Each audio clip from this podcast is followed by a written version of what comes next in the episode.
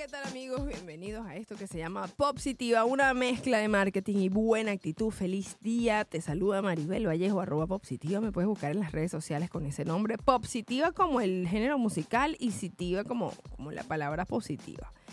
Eh, bueno, como saben, estos son episodios super express, lo que duran son 7 minutos. Y el día de hoy vamos a hablar de la importancia de la comunicación.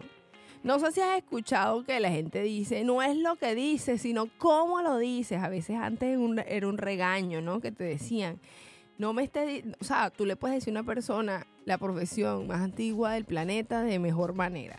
Y así mismo son las redes sociales como tú hablas, la gente tiene dos percepciones. Como tú lo digas, va a depender. Y más cuando es algo leído. Cuando es algo dicho, bueno, es más fácil saber la intención. Pero cuando es algo leído, no. Entonces tienes que tener mucha, mucho cuidado con tu comunicación. Pero aquí no estamos para juzgar a nadie, aquí estamos para dar soluciones. Y hoy te voy a mostrar seis formas de o, las seis principales eh, sentimientos, puede ser emociones que puedes generar en la, en la, en la audiencia según la palabra que utilices. Esas, esa comunicación, como te lo digo, es súper fundamental según lo que tú quieras generar, generar, cuál sea tu objetivo.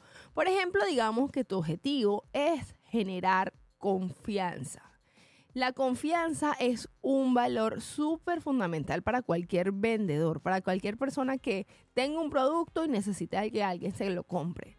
Entonces, utilizar palabras como garantizado, seguro, óptimo o está comprobado, eso le va a, le va a generar a la persona al otro lado, el que escuche, que ese producto o servicio da esa, ese sentimiento, desarrolla confianza.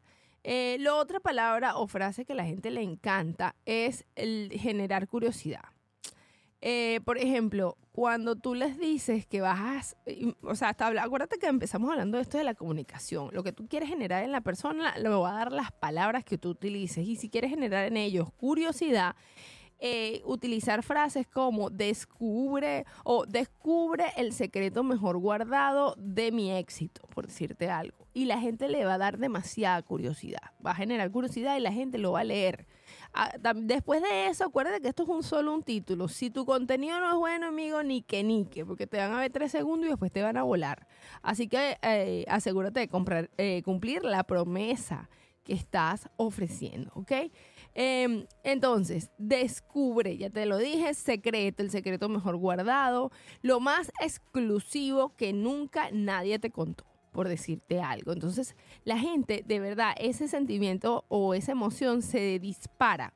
Es un detonador, literal un detonador. Otra cosa que a la gente le encanta es el ahorro.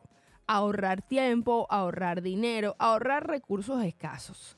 Entonces, utilizar palabras como es un precio razonable o ahorra el 70%, trata que cuando eh, coloques una oferta, eh, cuando estamos hablando de ofertar, que ese ahorro sea en porcentaje, e, el número más grande, ponte que sean 70 dólares off, pero igual el precio de tu producto es en mil dólares, o sea que le quitas 70 tampoco impacta mucho. Pero el mayor impacto porque es un, eso es un no-brainer, eh, o sea, no necesitas que pensar, la persona no necesita que pensar mucho para tomar una decisión de compra. Este, recibe más por tu dinero, eh, cosas accesibles.